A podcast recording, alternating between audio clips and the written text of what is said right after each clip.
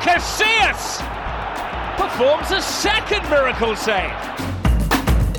Manuel Neuer had to win that race. Allison is up from the back, and it comes. Allison! Oh, would you believe it? Still going, Salah. Courtois again. What a save! Fantastic save.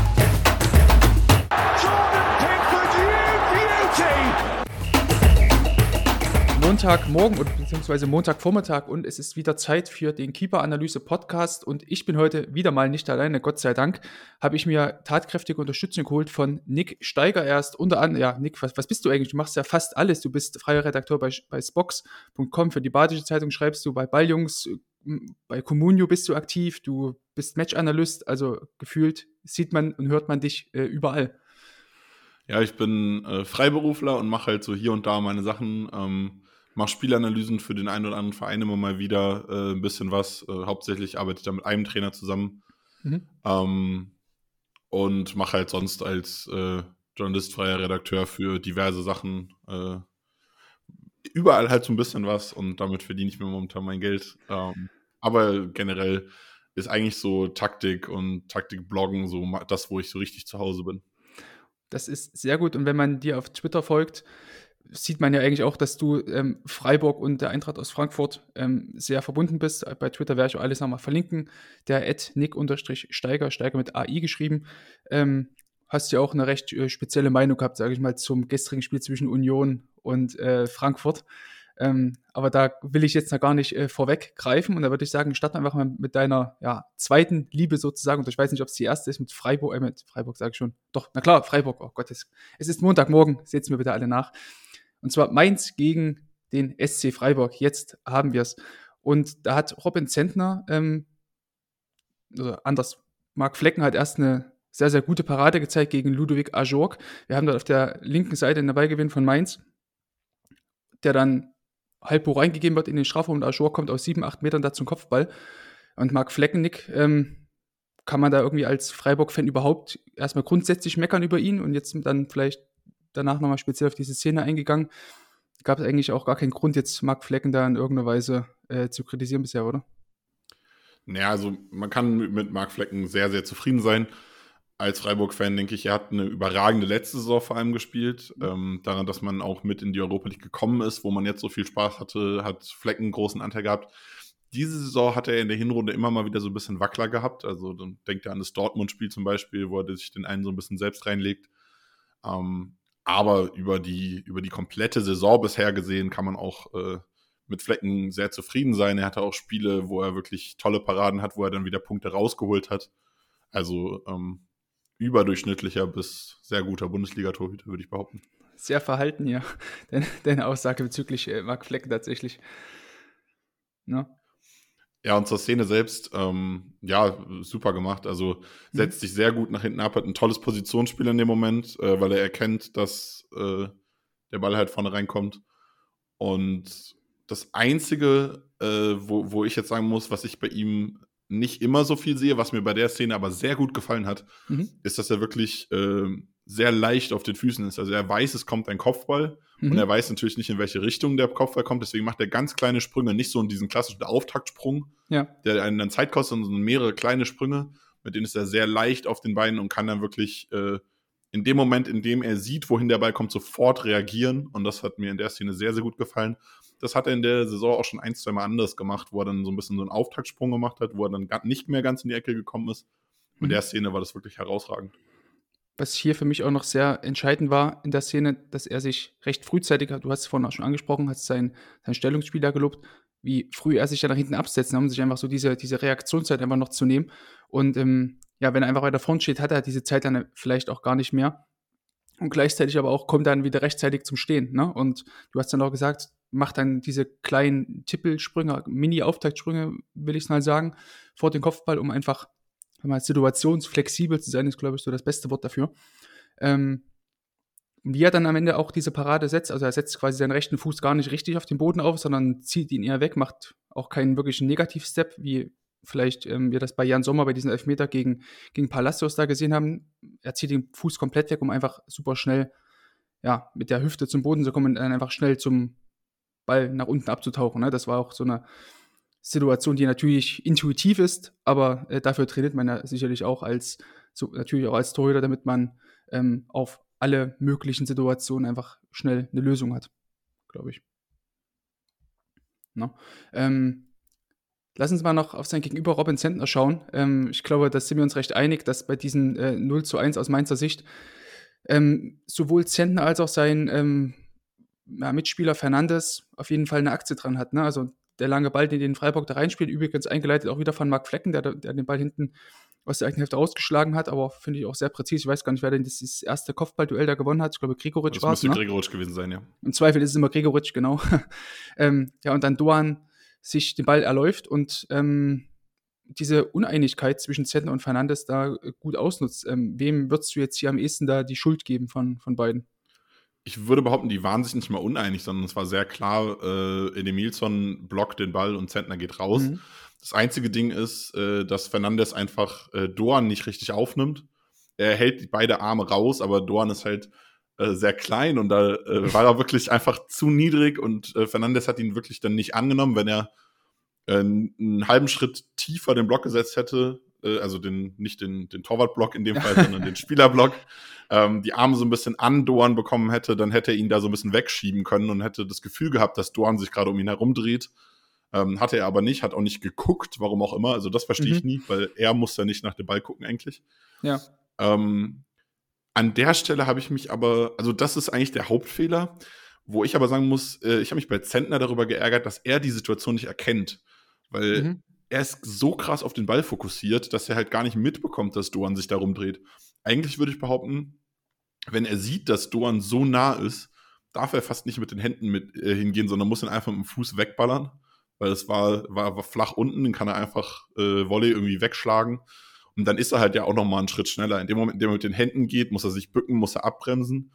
Mhm. Ähm, wenn er den einfach rausschlägt, findest, äh, hat er findest, da viel Zeit. Findest du, dass er wirklich mit den Händen hingeht? Weil das ist, glaube ich, so mein Take, den ich dazu habe, dass Zentner da gar nicht so krass mit den Händen hingeht, sondern er eher, also man hat das Gefühl, natürlich jetzt übers Wochenende, es war der erste Frühlingstag, als würde Zentner da irgendwelche ähm, Gänseblümchen oder irgendwelche Maiglöckchen da ähm, pflücken wollen auf dem Rasen, weil Zentner gar nicht richtig zum Ball hingeht, sondern ich, du hast es eben angesprochen, eher sich eher so ein bisschen bückt. Ne? wenn er da, glaube ich, konsequenter hingeht, hat er dann auch im, im Postmatch-Interview dann gesagt, dass er da einfach konsequenter hingehen muss.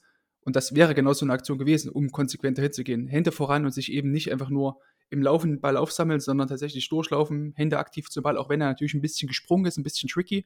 Ne, das, weil das immer so ein 50-50-Ball dann, glaube ich, ist, je nachdem, ob der Stürmer dann vielleicht noch irgendwie dazwischen spritzt mit der Fußspitze und dann das Foul zieht.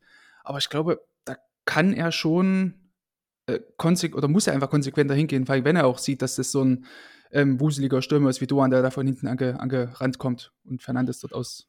Ja, er hält halt so ein bisschen die Arme auf wie so eine Schaufel und wartet halt genau. darauf, dass der Ball so reinfällt weil er halt, wie gesagt, also ich glaube, er nimmt Dorn einfach nicht wahr. Und in dem Moment, wenn, wenn man davon ausgeht, dass Dorn nicht da ist, ist es ja äh, valide, dass er den so auffängt. Aber er, er nimmt den halt gar nicht wahr und das ist dann schon auch sein Fehler. Also Edemies mhm. blockt ihn schlecht, aber Zentner muss auch einfach merken, okay, der ist da und dann gut, man, man, kann auch mit den Händen natürlich anders hingehen, hast auf jeden Fall recht. Ich hätte, glaube ich, als Torhüter, wenn, äh, hätte ich einfach den Fuß gewählt und hätte den Ball halt weggehauen, aber also er muss auf jeden Fall irgendwie anders hingehen in, und mhm. dieses Warten auf den Ball ist halt immer schlecht, wenn man äh, wenn einem bewusst ist, dass da noch ein Stürmer ist. Wäre dann ja auch, also sowohl Fußverteidigung, die du jetzt sagtest, ist ja auch eine, Art von Konsequenz, die er da einfach zeigen muss.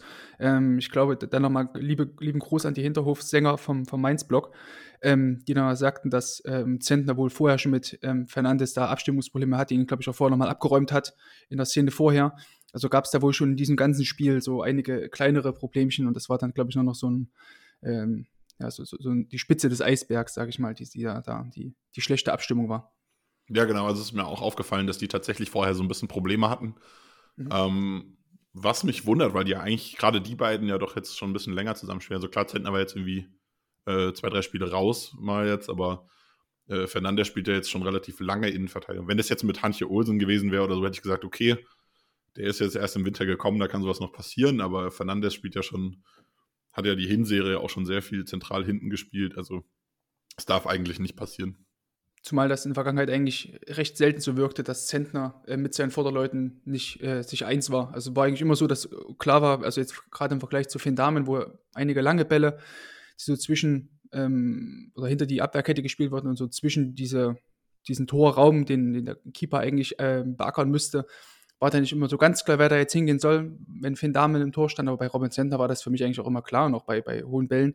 Deswegen hat es mich hier so ein bisschen gewundert, dass da ähm, Robin Center sich mit seinen Kollegen da nicht so eins war in der Szene. Aber ich glaube, sollten wir das auch nicht komplett überbewerten und da jetzt irgendwie Robin Center eine Krise andichten. Ist wieder gut zurückgekommen nach seiner Verletzung. Ist, glaube ich, das, das dritte oder vierte Spiel, was er jetzt macht seitdem. Also von daher kann das alles passieren. Wird ihn jetzt, glaube ich, auch nicht aus der Bahn bringen. Ich würde noch mal einmal zum Torwart mhm. auf der anderen Seite gehen wollen. Äh, Marc Flecken beim Gegentor am Ende hatte mhm. ich das Gefühl, also ist auf jeden Fall nicht sein Fehler, also klar, ne? Aber mein Gedanke ist immer, wenn Schmidt da die halbe linke Seite quasi mit seinen Füßen abdeckt, muss er da nicht früher auf die andere Seite gehen? Also, weil er mhm. ja, also ein Schuss in, auf seine linke Seite ist nicht möglich und er reagiert aber trotzdem dann erst auf den Schuss nach rechts. Da ja. hätte ich gedacht, okay, vielleicht kann man da irgendwie zumindest im Stellungsspiel noch mal einen Schritt mehr. Wir werden da später noch mal drauf kommen. Das ist noch eine ja. andere Szene, die da ganz spannend ist. Ähm, da würde mich interessieren, wie du das siehst, ob du da spekulierst drauf, dass dein Verteidiger das dicht macht oder ob du da wirklich auch äh, neutral bleiben würdest. Hm, also ich bin tatsächlich kein so großer Freund vom Spekulieren. Auch ich weiß auch, was, was du meinst in der Szene, weil ja, glaube ich, sogar zwei Freiburger Verteidiger standen ja, glaube ich, in der Schussbahn dort. Ne? Ähm, da kann Flecken durchaus schon den Step noch nach rechts machen. Auf der anderen Seite sieht man es ja jetzt mittlerweile recht häufig, dass, also auch bei dieser Szene, weiß ich gar nicht, gegen ähm, Wolfsburg, gegen Stuttgart, dieses, ähm, dieses Tor dort von, von Mamouche ging halt auch, glaube ich, durch, den, durch die Beine des, des Stuttgarter Verteidigers. Auch wenn das natürlich eine viel, viel größere Distanz war, aber recht viele Stürmer warten einfach nur darauf, dass der Verteidiger die, die Beine da aufmacht und dann, dass dadurch eben durchgeschossen wird. Und ich glaube, Flecken wollte sich, was wir vorhin noch gesagt haben bei, diesem, Kopfball, ne, so lange wie möglich alle Optionen irgendwie offen halten, weil wenn sich dann Flecken vielleicht zu früh für die eine Seite entscheidet und dann kommt der Ball doch gar nicht so hart, wie man vielleicht hätte denken können und dann würden wir jetzt im Nachhinein sagen, hey, warum bleibst du nicht einfach stehen, warte doch, wo will er groß hin? Ne, also gerade was wirklich so Schüsse durch die Beine, unter die Beine durch, so da, da bin ich auch echt erstmal ein Fan von, versuch lange stehen zu bleiben und das zu verteidigen, was du irgendwie blocken kannst, so, ne? Oder mit dem Abkippen vielleicht lösen kannst. Ähm, aber so eine kurze Positionsanpassung wäre da wahrscheinlich, weil man eben, weil eben recht klar war, dass von Flecken aus gesehen die linke Seite dicht war, hätte er durchaus schon machen können, glaube ich. Das ist sehr diplomatisch formuliert, ich weiß. aber Flecken kann ich leider nicht anders sehen. Der hat bei mir wahrscheinlich immer so ein, zwei Bonuspunkte ähm, mehr. Gut, wollen wir es, glaube ich, gar nicht ähm, weiter ähm, groß reden. Das ganze Spiel wird ähm, 1 zu 1 am Ende ausgegangen. Ja, ein Punktgewinn für, für Mainz vor heimischer Kulisse. Ähm, Lassen Sie mal noch weiterschauen zum Freitagabendspiel zwischen Gladbach und Bremen und da speziell mal auf dieses 2 zu 2 gucken, was für mich das schönste Tor dieses Spieltages war, was äh, Marvin Duksch da geschossen hat. Oder eigentlich war es dann wieder eine Co-Produktion zwischen Duksch und ähm, Füllkrug. Erst dieser Diagonalball da von, von Mitchell Weise, den wir auch ganz, ganz oft sehen, dann die Ablage von, von Duksch und ähm, ja, nach dieser Ablage von Niklas Füllkrug dann ins lange Eck abschließt. Nick, wie ist dein Gefühl? Müssen wir da auch über Jonas Omlin sprechen? Weil mein erster Gedanke war, ach, also an richtig guten Tagen hält er den. Er hatte jetzt auch keinen richtig guten Tag, glaube ich. Kam jetzt auch wieder nach seiner Verletzung zurück. Jonas Omlin ähm, hat sich eigentlich super in das Spiel eingefügt. Hatte, glaube ich, so eine, so eine Szene, wo er den Ball hinterm Standbein dort mitnimmt, als so ein Bremer Stürmer dann angelaufen kam. Sah auch schon bei dem ersten Gegentor nicht gut aus, als er dazu übermotiviert rauskam und dann so komisch wegrutschte und ja, Duck statt irgendwie nur noch ins leere Tor einschieben musste in dieser Szene würde ich auch nicht komplett frei von Schuld sprechen, oder? Also beim ersten Gegentor würde ich klar sagen, da hat er seinen Anteil. Mhm. Hier würde ich tatsächlich dir widersprechen, aus dem Grund, dass ähm, ihm Skelly da zum Teil die Sicht vernimmt. Und da ist es halt so, Skelly steht auch relativ weit, äh, weit links ähm, und blockt das eigentlich. Omlin steht meiner Meinung nach einen halben Meter eigentlich zu weit auf seiner Rechten was aber mhm. sich dadurch begründet, dass Skelly das abblockt und dann bekommt Skelly den Ball durch die Beine. Also das ist das, was das ich eben meinte. Hm. Das ist genau diese umgekehrte Szene zu, zu dem Fleckending eben. Also da spekuliert Omlin eben drauf, dass sein Verteidiger die, die Seite abdeckt und es passiert nicht. Ähm, dadurch sieht er aber halt auch den Ball relativ spät. Hm. Also ich würde behaupten, wenn er da vielleicht diesen, diesen halben Meter weiter, weiter links steht, dann könnt, wäre er vielleicht noch rangekommen oder sehr wahrscheinlich. Von daher, da hat sich jetzt äh, ins Negative ausgezahlt, dass er spekuliert hat. Deswegen mhm. fand ich es spannend, dich bei Flecken zu fragen, um diesen Vergleich auch direkt zu kriegen. Ja. Ähm, ich fand ich, ich, ich, ich, ich finde ja. das Positionsspiel von Omlin finde ich äh, okay, dass er sich diesen, dass er da spekuliert und dann ist es eigentlich nicht seine Schuld, würde ich behaupten.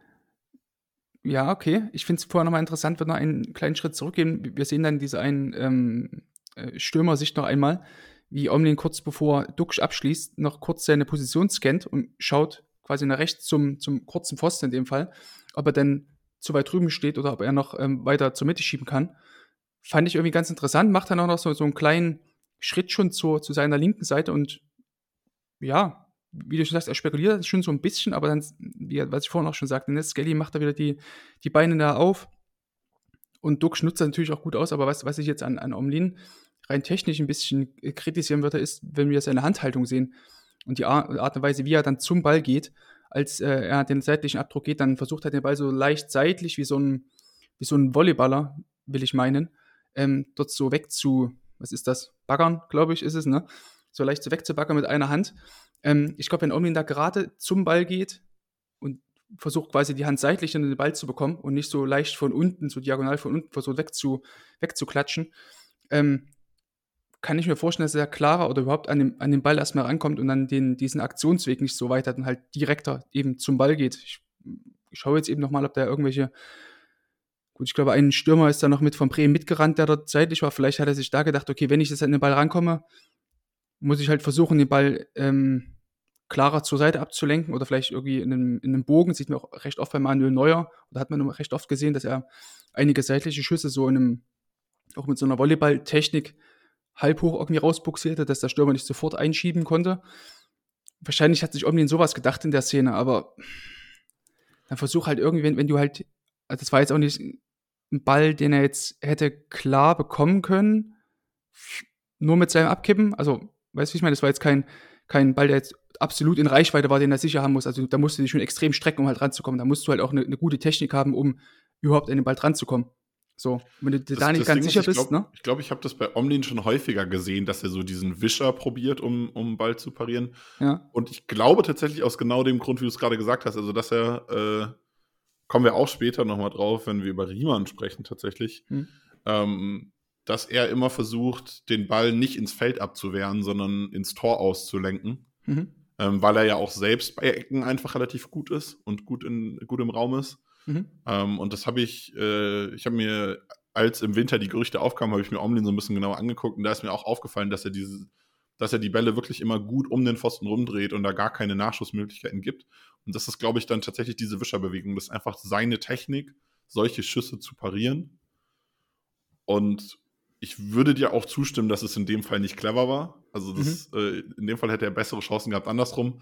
Aber in neun von zehn Fällen, wenn er rankommt, äh, lenkt er ihn so ins Aus und dann, wenn er halt nur zwei von diesen neun Malen dann ein Abstaubertor kassiert, dann hat es sich schon gelohnt, dieses eine Tor jetzt zu fangen, so, weißt du? Also verstehst du, mhm. was ich meine? Ja. Er ist halt sehr erfolgreich mit dieser Art und Weise bisher gewesen.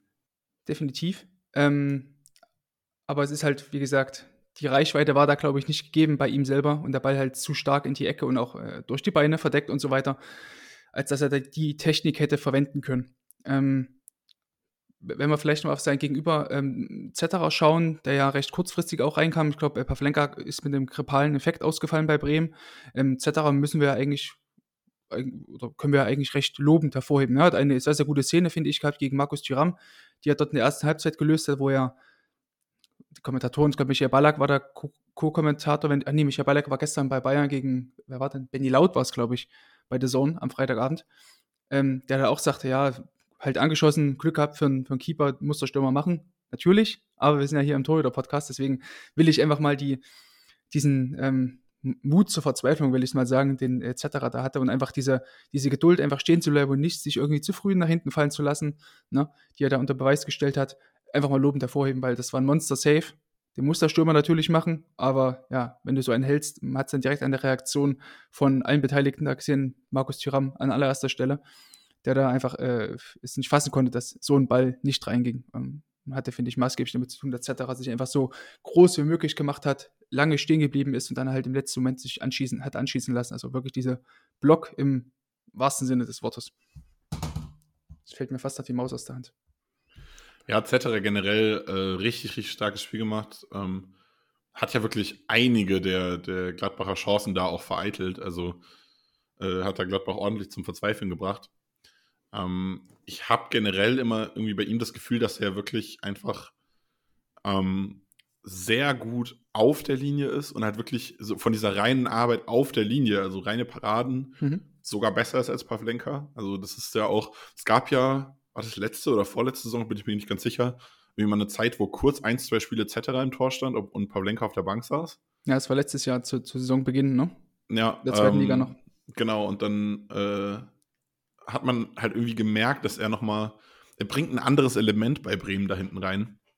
Dafür ist Pavlenka halt der deutlich, äh, deutlich komplettere Torwart, kann, kann viele andere Sachen besser. Von daher hat es mich nicht überrascht, dass er auf der Linie richtig gut ist und es war für dieses Spiel halt vielleicht irgendwie auch genau das Richtige. Mhm. Ähm, du hast jetzt diese eine Parade gegen äh, Tyram angesprochen, aber auch oh, kurz vor Schluss, 15 Minuten vor Schluss, müsste um die 75. gewesen sein. Stindel auch einen sehr, sehr starken Abschluss gehabt. Äh, der hat äh, etc. auch überragend pariert. Also ähm, hat da ganz klar äh, diesen, dieses Unentschieden für Bremen festgehalten. Da hätten auch noch zwei, drei Tore mehr fallen können. Beziehungsweise möglich gemacht, ne? Also Bremen traf dann ja erst recht spät, aber ich bin voll bei dir. Ähm, aber ist ja trotzdem auch so ein, so, so ein Ding, was sich bei Bremen komplett durchzieht. Ich finde, Pavlenka ist auf der Linie auch, oder macht viele gute Sachen, insbesondere wenn es darum geht, irgendwelche Flanken oder Reingaben, die in den Strafraum kommen, dann macht es Pavlenka immer sehr, sehr gut, was wir vorhin auch schon bei Flecken besprochen haben, ne? sich nach hinten abzusetzen, sich Reaktionssätze verschaffen, das macht er gut, aber ansonsten kann ich bei Pavlenka äh, tatsächlich keinen klaren Plan erkennen, wann schiebe ich raus, wann bleibe ich hier hinten, wenn ich an dieses Tor gegen Augsburg denke, da wird es mir immer noch, ach, da läuft es mir wirklich kalt den Rücken runter, wo Pavlenka da im Raum rumstand. Also, und auch was aufgrund seiner Größe erwarte ich einfach von so einem Keeper, dass er präsenter ist bei Flanken. Pavlenka hat, glaube ich, nach wie vor die, die niedrigste Abfangquote bei Flanken, irgendwie um die 3% oder so. Wenn ich mich recht entsinne, das weißt du sicherlich äh, nochmal besser. Aber ansonsten bei Pavlenka weiß ich jetzt nicht, ne, ob ob bei ihm der Status als unangefochtener Nummer 1 so unangefochten sein sollte, wenn man jetzt auch einen Zetterer sieht, der jetzt also nichts Wildes bisher gemacht hat. Ne? War jetzt auch nur das eine Spiel. In der zweiten Liga habe ich ihn auch hier und da gesehen, war jetzt auch nicht komplett enttäuscht von ihm, aber jetzt, mir ist es auch nicht ähm, irgendwie die Kaffeetasse vor lauter Schreck runtergefallen. So. Ich glaube, ich halte Pavlenka insgesamt für den besseren Torwart, aber gerade im Abstiegskampf sind es doch irgendwie in den letzten Jahren immer so diese Teams mit dem Torwart-Typ Zetterer, die dann so ein bisschen, wo der Torwart einfach diesen Ausschlag gibt. Mhm. Also wo der Torwart wirklich diese nicht so allround ein richtig gutes Spiel macht, sondern wirklich einfach dann auch mal so diese hundertprozentigen oder, also in Anführungszeichen, ne, diese umgangssprachlich hundertprozentigen, meistens ja nur 50 oder was auch immer, aber ähm, diese Großchancen halt auch einfach mal pariert mit richtig guten Abschlüssen. Und wo sowas dann auch ähm, also es, wir werden ja auch gleich nochmal drüber sprechen, wenn wir über Fährmann sprechen, sehr mhm. wahrscheinlich, mhm. äh, wo sowas einfach das Team so ein bisschen anzündet und nochmal so diesen extra Ehrgeiz gibt. Ähm, und die, das hat Pavlenka für mich nicht. Also dieses, dieses Anzünden, dieses mit einer Parade das Team aufwecken. Ähm, solche Momente gibt es von ihm nicht. Und deshalb, ich glaube, wenn Bremen jetzt tatsächlich nochmal richtig unten reinrutscht und richtig, so ganz weit sind sie nicht entfernt, also es sind zehn Punkte, könnte nochmal knapp werden ähm, wenn sie da nochmal reinrutschen, dann könnte ich mir tatsächlich vorstellen, dass man sagt, okay, für die letzten drei, vier, fünf Spiele setzen wir nochmal auf Zetterer. Wirklich? Also ich, weil ich ja, ich, ich glaube schon ah, tatsächlich. Krass, ja. okay. Also, also ich, ich würde es ich vielleicht tun, glaube ich. Okay, ja, okay. Also du hast eben zehn Punkte ähm, Vorsprung auf die äh, ja, Abstiegsplätze oder den Relegationsplatz, aber trotzdem ist ja Bremen, sage ich mal, vom von der ganzen Spielanlage her sehr, sehr stabil und hat jetzt auch nicht den Anstelle irgendwie erweckt, dass man da jetzt irgendwie groß federn lässt. Und selbst wenn man mal auf den Sack bekommen hat, wie gegen Wolfsburg war es, glaube ich, nicht dieses 0 zu 6 oder was das da war, dann ist man ja trotzdem die Spiele darauf wieder sehr, sehr gut zurückgekommen, hat dann immer wieder seine Punkte geholt. Also da müssen wir jetzt, glaube ich, gar nicht so ähm, den Teufel an die Wand malen. Ähm, ja, ich denke, bei Bremen, das, ich würde auch, also man bei Gladbach, die haben auch 31 Punkte, würde ich niemals sagen, die rutschen noch in den Abstiegskampf rein. Mhm.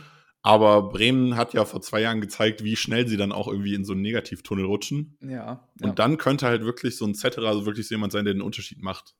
Also das, das war so mein Gedanke dahinter. Also es, es geht dann ganz schnell, glaube ich, bei, äh, mhm. gerade bei Bremen, die dann ja auch vor zwei Jahren diese Erinnerung haben und das setzt sich ja auch so in den Köpfen fest. Vor zwei Jahren hat es auch nicht gereicht und so. So diesen Gedanken hat man dann ja immer mit Pavlenka damals im Tor, ne? Genau. Das, also da erinnere ich mich daran, in der Abstiegssaison war jetzt Pavlenka auch nicht komplett fehlerlos gewesen. Ähm, von daher ja, werden wir mit beobachten, aber ich glaube jetzt nicht, dass das für Bremen nochmal wirklich eng wird, auch wenn du natürlich, ähm, man kennt es aus diversen Rasenfunkfolgen, gerne ein Pessimist bist bei manchen oder gerne vorsichtig bist, sage ich mal, ne? Bei einigen Spielszenarien. Ja, also ich, glaub, ich glaube, bei, bei Bremen muss man äh, sich keine Sorgen, also ich mache mir keine Sorgen, dass sie in der Bundesliga bleiben. Aber könnte vielleicht nochmal Thema werden. Na, okay, gut, dann werden wir das abwarten. Lass uns mal weiterschauen zum nächsten Sonntagsspiel und zwar zwischen Union und deiner, ich sage ja mal, deiner Eintracht. Ähm, und da direkt mal auf diese eine Szene zwischen Frederik Renault und äh, Daichi Kamada schauen. Für mich auch eine der besten Szenen aus Tordersicht dieses Spieltages. Ähm, wir haben da einen Ball, glaube ich, von Tuta, der den Ball dort sollte das ein Schuss sein? Oder, ich wusste nicht genau, was es ich glaube, war. es war ein Fernschussversuch, also, Verzweiflung einfach mal draufgehalten. Den inneren Lucio gechannelt wahrscheinlich. Ähm, oder inneren Mafropanos jetzt mittlerweile, äh, da gechannelt.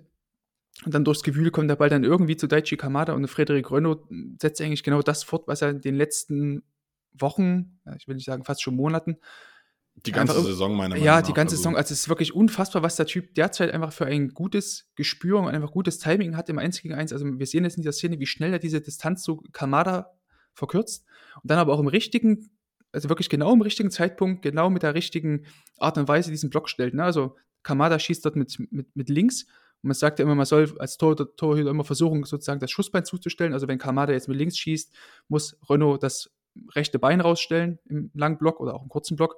In dem Fall entscheidet sich Renault für den langen Block. Und das macht er auch intuitiv wieder richtig, hat genau die richtige Schrittfolge. Also derzeit läuft halt alles bei ihm nach Maß. Und dann ist es halt auch so, dass Union solche Szenen dann ähm, unbeschadet übersteht und dann da auch die Null weiterhin hält. Ähm, ich finde es auch richtig krass, was äh, Renault da für eine Antrittsgeschwindigkeit zeigt, weil ähm, in dem Moment, in dem der Ball durchfällt, äh, Kamada macht nur drei Schritte zum Ball, in der Zeit macht Renault fünf Meter. Also der steht auf mhm. der Grundlinie beim Schuss oder bei der Parade äh, ist er auf der 5-Meter-Linie. Also wirklich krass, wie viel, wie viel Strecke er nach vorne macht und einfach diesen Winkel komplett, ja. komplett tötet. Also es ist schon, schon richtig, richtig stark. Meiner Meinung nach äh, reines Torwartspiel. Also wenn man jetzt irgendwie Spiel mit dem Ball und so ein bisschen äh, wegnimmt äh, und auch die, 75, bei, bei die, die 75 Prozent äh, des, der, der, Spielanteile, die Tore normalerweise haben. Ne? Ja, ja, also halt reines Abwehren von Bällen, genau. sagen, formulieren wir es so. Ähm, Verteidigung. Meiner Meinung nach der beste Keeper der Liga aktuell, also diese, der Saison gibt recht wenig Keeper, die da mehr Argumente auf ihrer Seite derzeit hätten. Ähm, und weil es eben derzeit auch ist, dass, du hast es eben auch schon angesprochen, dieses Tempo, was er einfach hat. Kamada macht drei Meter, er macht fünf Meter.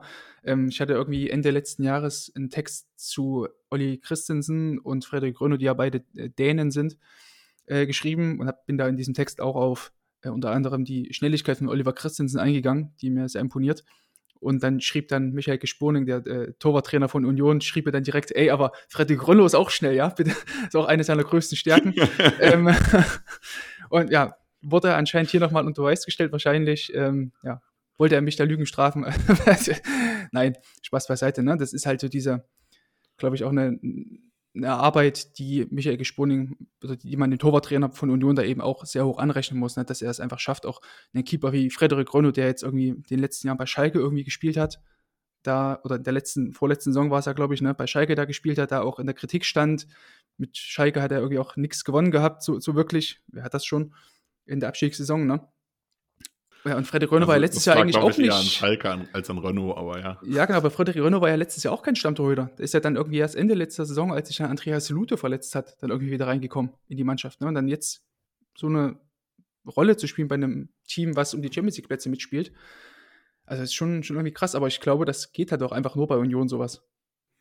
Ja, es gibt, es gibt schon andere Vereine, wo es auch geht, aber Union ist halt ist halt auch, du, dir wird dadurch, dass halt Union immer in einem, in einem sehr engen Block ist, zum Beispiel, hm. ähm, und auch gerne mal relativ tief steht, wird ihm auch viel abgenommen, was er nicht so gut kann. Also die Wege nach draußen, mal als Sweeper rauszukommen, solche Dinge. Da Entscheidungsfindung hat er bei Frankfurt immer mal so ein bisschen Probleme bewiesen. Und Frankfurt hat unter Hütter ja gerne sehr, sehr hoch gespielt. Ähm, da hat er immer mal Probleme gezeigt, deswegen hat er sich in Frankfurt nie so durchsetzen können. Mhm. Und äh, das hatte er, die Probleme hat er halt bei Union gar nicht, weil Union halt einfach ganz anders Fußball spielt als Mannschaft. Und das kommt äh, Renault einfach extrem entgegen. Da kann er alle seine Stärken voll ausspielen. Und das war, also äh, Union hatte ja in letzter Zeit einige sehr, sehr gute Hits bei ihren Transfers, aber Frederik mhm. Renault war schon ein sehr, sehr guter Transfer. Ich, ich habe gerade nicht im Kopf, was sie bezahlt haben, aber gefühlt nichts, glaube ich, für ihn. Also ich glaube auch tatsächlich. Ähm, was ich jetzt nur damit meinte, mit der, mit der Aussage, dass das halt nur bei Union passt oder klappt, war jetzt eigentlich genau, dass auch Andreas Luther in der letzten Saison ja auch eine gute Rolle gespielt hat. Jetzt auch hier und da natürlich ein paar Fehler dabei gehabt. Ich erinnere mich irgendwie an dieses, diesen einen Abspielfehler oder was es war im, im Berlin-Derby, ähm, irgendwann mal im Winter im Olympiastadion. Ähm, natürlich waren auch ein paar Fehler dabei, aber trotzdem klappt das halt so in diesem Mannschaftsverbund, so wie Union spielen will, ist es halt so, dass der Keeper oder die Keeper dann natürlich glänzen. Ne? Ähm, und ob dann vielleicht auch ein Verein wie Gladbach oder so den Mut hätte, vielleicht irgendjemanden von Schalke zu holen, oder der, bei Frankfurt äh, in Anführungsstrichen nicht gut genug war, anstatt irgendwie 8 Millionen für den Jonas Omlin auszugeben, ist halt auch die Frage. Ne? Das meine ich halt so damit, dass da Union vielleicht hier und da das gute Händchen einfach hat, gerade auf der Torhüterposition. Ja, auf jeden Fall. Also kann man, kann man nicht anders sagen. Das eine, Einzige, was ich jetzt noch hatte, ist äh, bei der Szene, das wollte ich erwähnt haben, weil ich bei Frankfurt auch eins mal gesehen habe. Ähm, wenn Renault den Block stellt, so wie er es gemacht hat, hat er die Arme häufig relativ hoch. Mhm. Äh, in der Szene würde ich behaupten, hat er sie zu hoch. Also es war sehr viel Platz zwischen, zwischen Bein und Arm.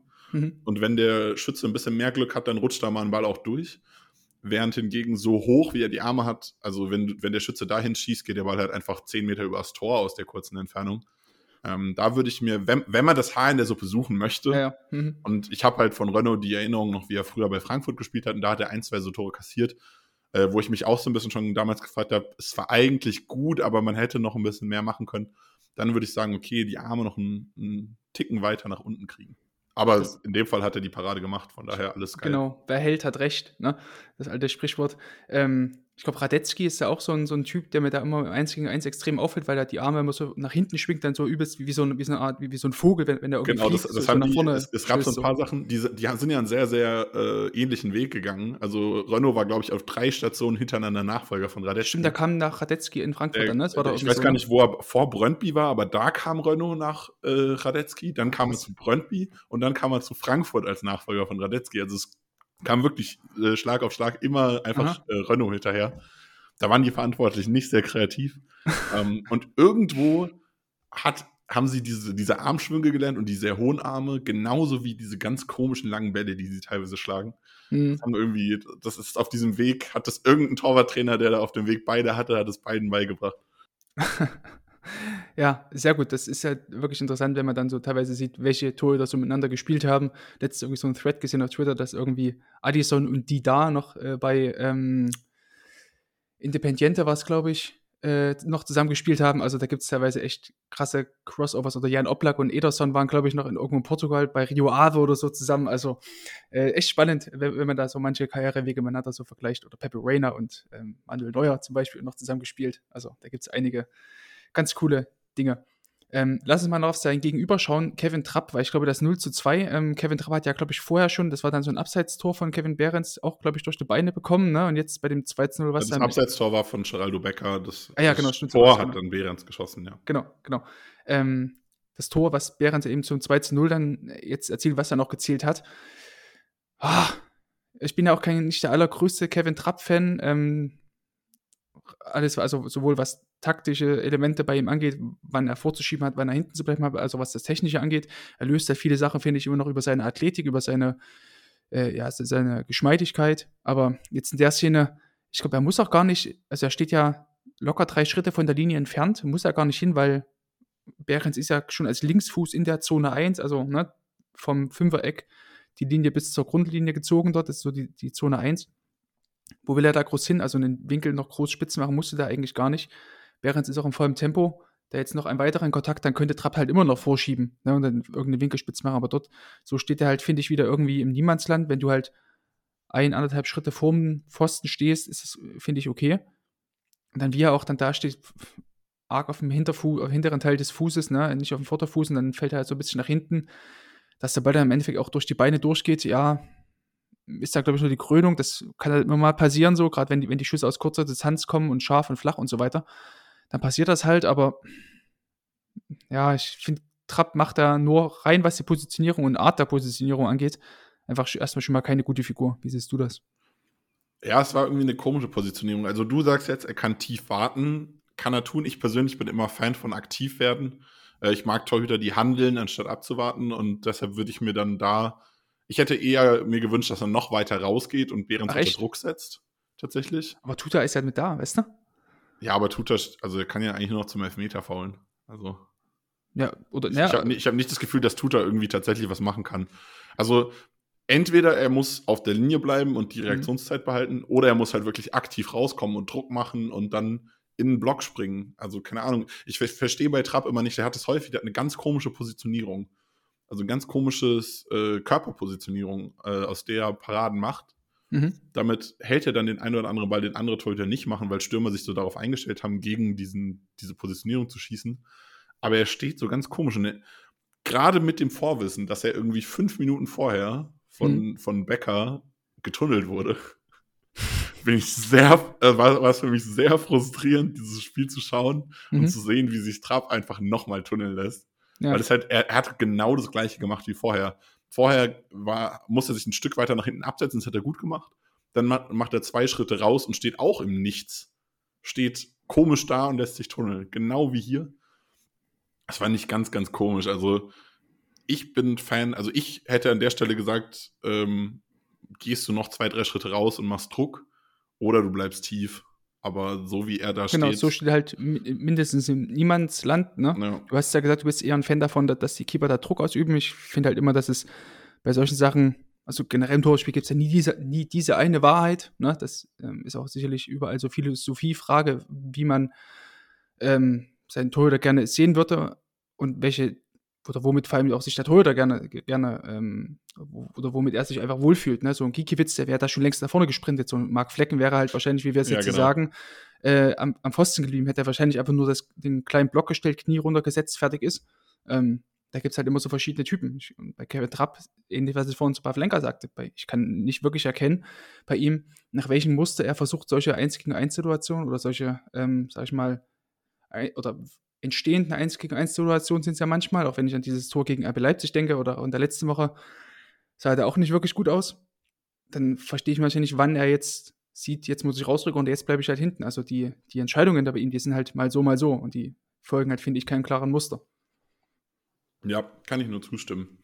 Ich würde vermuten, zum generellen Thema Kevin Trapp kommen wir am Ende nochmal, wenn wir über die Nationalmannschaft sprechen. Deswegen würde Ja, ich das jetzt genau. erstmal thematisch schieben. Da lassen wir das erst hinten aber können, können wir am Ende nochmal drüber reden. Aber äh, ja, momentan ist es ein bisschen schwierig bei Trapp. Das ist so ein bisschen der Wurm drin, diese Saison. Mhm. Wobei ich glaube, also ich finde, er macht gar nicht so viel krass anders als in der Vorsaison, weil ich glaube, in der letzten Saison wird halt noch viel davon überschattet von diesem Spiel gegen die Rangers und auch irgendwie anderen Spielen, wo er halt ja, mit, mit irgendwelchen krassen Saves auf sich auf, aufmerksam gemacht hat und einfach das, ich weiß, das Glück hatte, ist ein bisschen übertrieben gesagt, aber einfach diesen, dieses, diesen einfach, die einfach diesen Lauf hatte zusammen mit der Mannschaft und weil er dann auch sowohl in der Europa League als auch in der Bundesliga diesen Lauf dann hatte, wo er dann einfach positiver äh, in Erscheinung getreten ist, in vielen Sachen, aber jetzt von rein von den taktischen Entscheidungen sehe ich da jetzt keinen großen Unterschied jetzt im Vergleich zu den, zu den Vorjahren. Gut, dann kommen wir einfach jetzt dazu. Ja. Ähm, ich glaube tatsächlich, dass rein von dem taktischen Verhalten und von der Technik, wie er arbeitet, also äh, äh, Trapp ist ein, ist ein Torwart, der lebt halt einfach von dieser Gary Ehrmann Torwart, Torwartschule. Komplett. Der, Ja. der kann halt jeden Ball halten. So. Er hat einfach von Ehrmann beigebracht bekommen, er hat die Athletik und die Beweglichkeit, er kann jeden Ball halten. Aber technisch fehlt es dann doch irgendwie noch an, an dem einen oder anderen und halt auch taktisch. Ähm, von daher ist immer ein bisschen schwierig bei ihm. Äh, es ist, und wenn er dann halt in diese, diesen Lauf kommt und dieses Selbstvertrauen hat, jeden Ball halten zu können, dann kommt er halt auch teilweise einfach an viele Bälle ran.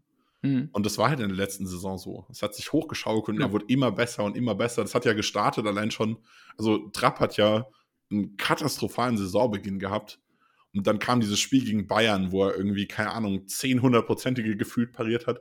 Und dann hat er dieses Selbstvertrauen gehabt und das hat ihn durch die ganze Saison getragen. Und diese Saison hat er so ein Spiel noch nicht gehabt, wo er einfach, wo er einfach in diesen Lauf gekommen ist. Und das hat man auch früher schon gesehen. Also ähm, bei, als er bei PSG war, hat, ist er halt auch gar nicht reingekommen, weil er hat ja relativ früh einen Fehler gemacht.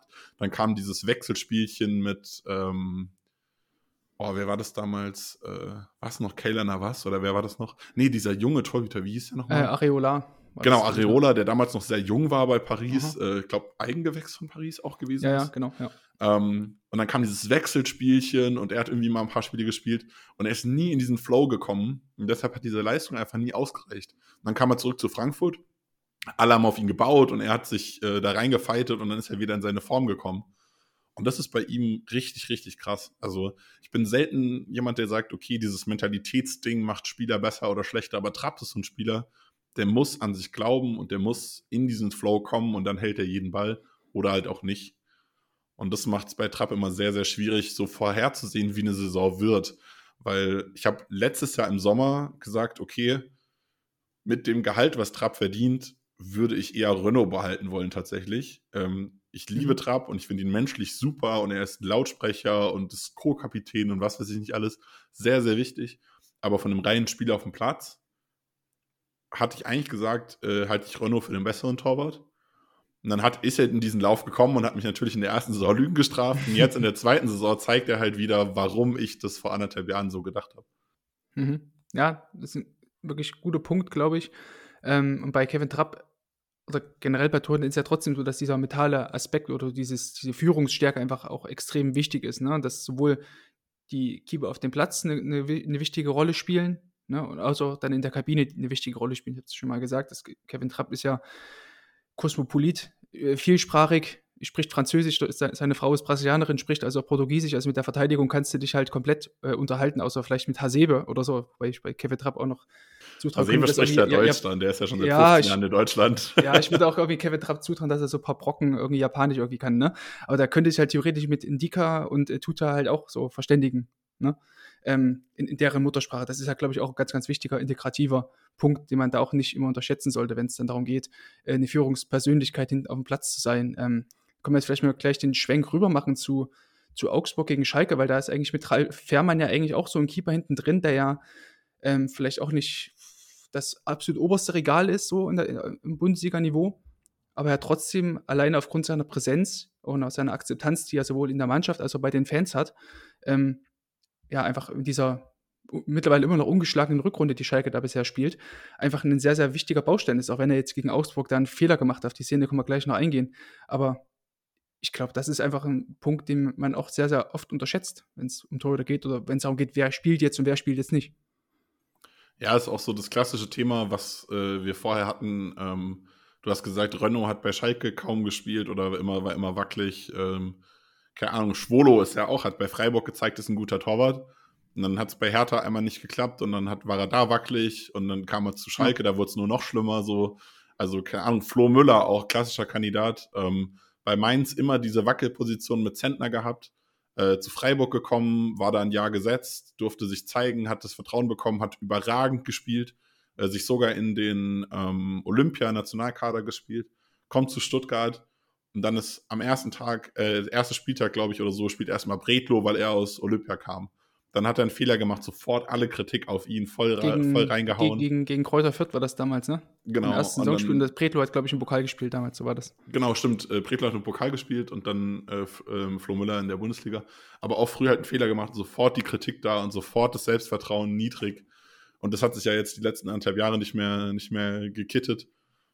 Ähm, ja, das ist nicht so der, also ich glaube, du hast es letzte Woche auch im, im, im Podcast gesagt, das sind so äh, Torhüter, die muss man irgendwie in einen Mittelklasse-Club stecken, wo sie sicher sind, wo mhm. sie, äh, wo ein Fehler nicht direkt irgendwie Probleme im Abstiegskampf macht und dann sind die richtig gut.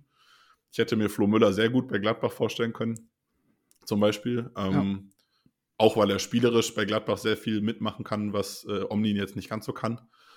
Ähm, aber es ist halt für einen Abstiegskampfclub ist es halt super, super schwierig, solche Torhüter zu haben. Und da ist halt Fährmann wieder was ganz anderes. Das, ja, sehr äh, gut. Gut, die Kurve bekommen jetzt immer das da. Ist halt, das ist halt jemand, der, der glaubt an sich selbst, der hat Bock auf Schalke, der fightet sich da rein und dann kann mhm. er halt auch, ähm, ähnlich wie ich es vorher bei Zetterer gesagt habe, das ist dann so jemand, der kann im Abstiegskampf diesen Unterschied ausmachen, die Mannschaft anzuzünden. Mhm. Wir hatten sie auch in der letzten Woche immer gesagt, ne, bei Ralf Fährmann weiß man halt genau, was man bekommt und was man eben nicht bekommt.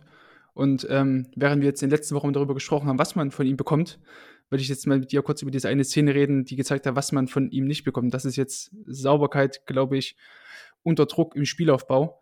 Ähm, dieser, also Schalke hat eigentlich alles im Griff, finde ich, im Spielaufbau, wird von einem Augsburger angelaufen. Ich, ich weiß, glaube ich, Berisha läuft da links noch so Halbseiten ein bisschen mit, macht dort Yoshida noch ein bisschen Druck.